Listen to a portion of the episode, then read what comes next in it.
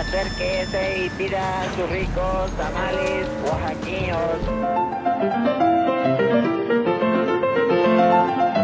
¿Quién dijo que la historia de México no podía contarse de forma entretenida? 365 días para conocer la historia de México.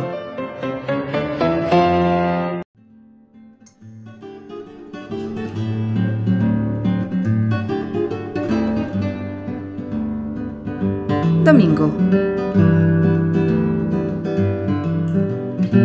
Lugares con memoria.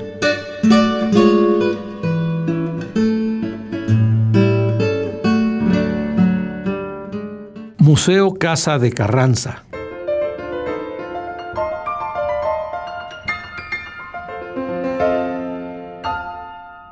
La casa ubicada en Río Lerma número 35 era de las mejores casas de la colonia Cuauhtémoc. Ocupaba 550 metros cuadrados de lo que había sido la hacienda de La Teja.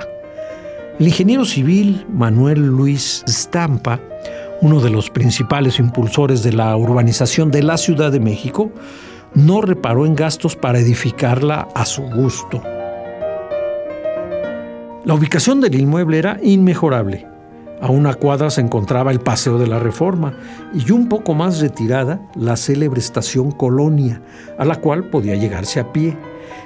En 1913 la decena trágica trastocó la tranquilidad de la flamante colonia y acabó con la apacible vida de la familia Stampa. Durante esos días, el general Felipe Ángeles estableció su centro de mando en los sótanos de la casa y permaneció en ella hasta el día 18, cuando la traición se consumó y el general fue sorprendido, aprendido y enviado a Palacio Nacional para acompañar a Madero en los últimos días de su vida. El ingeniero Stampa no quiso arriesgar la integridad de su familia y decidió dejar la casa.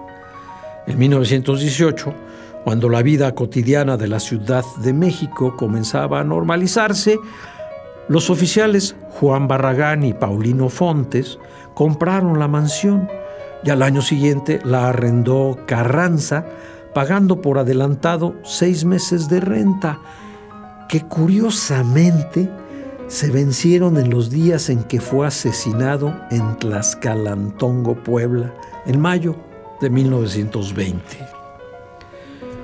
El otro ahora primer jefe se estableció en su nuevo domicilio acompañado por Julia, su hija, y aunque dispuso de la gran biblioteca e incluso acondicionó un pequeño cuarto como oficina para su secretaria, pocas horas pasó Carranza en la casa. Mientras lo permitieron las circunstancias políticas, Virginia, su otra hija y su marido, el general Cándido Aguilar, lo visitaban los fines de semana. La rebelión de Agua Prieta, encabezada por Calles y de la Huerta, obligó a Carranza a evacuar la Ciudad de México el 7 de mayo de 1920. Y a las puertas de la mansión porfiriana, sus hijas, Virginia y Julia, lo despidieron. Don Venustiano las abrazó y antes de partir les dijo, si por desgracia muero, que me entierren entre los pobres pues no regresó con vida. Hacia el 24 de mayo, la sala de la casona fue acondicionada como capilla ardiente.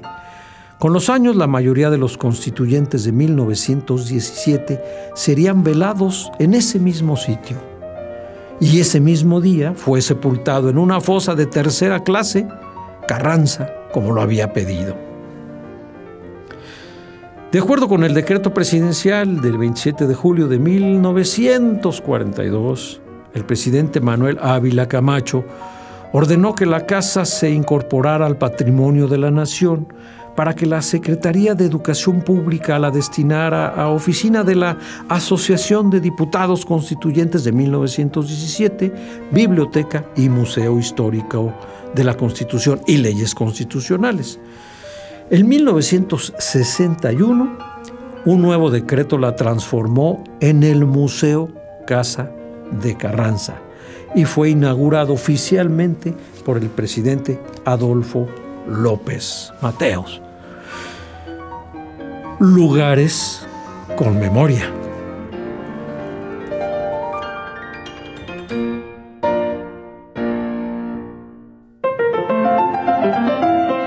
365 días para conocer la historia de México.